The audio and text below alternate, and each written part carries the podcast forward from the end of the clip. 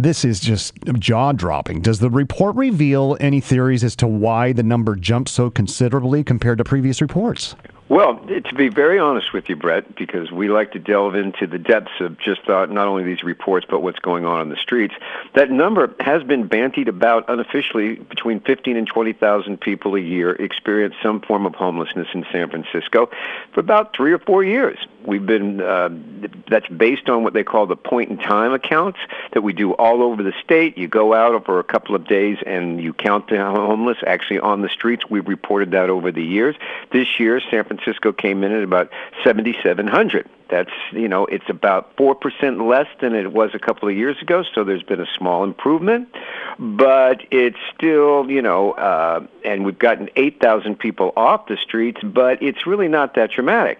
But the health department and the social service department threw in this guesstimate of how many people could actually experience homelessness in San Francisco. Let's say be turned out, maybe they find another place to go, maybe they go back home to where home was, live with relatives or whatever, or get back on their feet. And they came up with the 20,000, and that's the jaw dropper. Now you could say that's a little bit of a hype, maybe, okay? But the fact is, and this is the, the jaw dropper for me, is that we're spending $500 million a year in San Francisco alone, and we're barely making a dent in, in the homeless problem. Meanwhile, it's exploding around the state.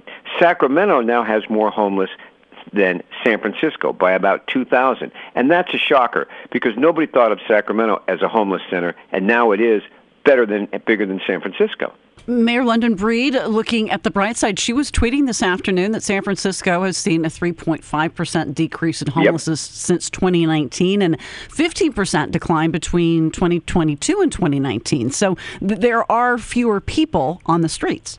There are and but like I said, Patty, this is after years of, of tough, tough, you know, work by the city, and it, actually the numbers should have been higher. I mean, we should have more people off the streets.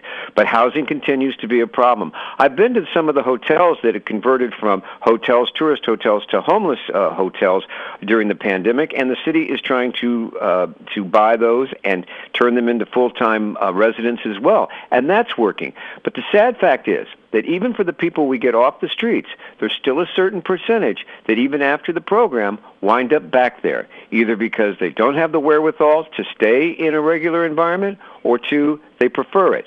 Or three, just luck doesn't work their way. They have just too many problems. It's still one of the biggest challenges, if not the biggest challenge, facing San Francisco. And we hope that of those 20,000 people, that not more wind up permanent. That's the best we can hope for.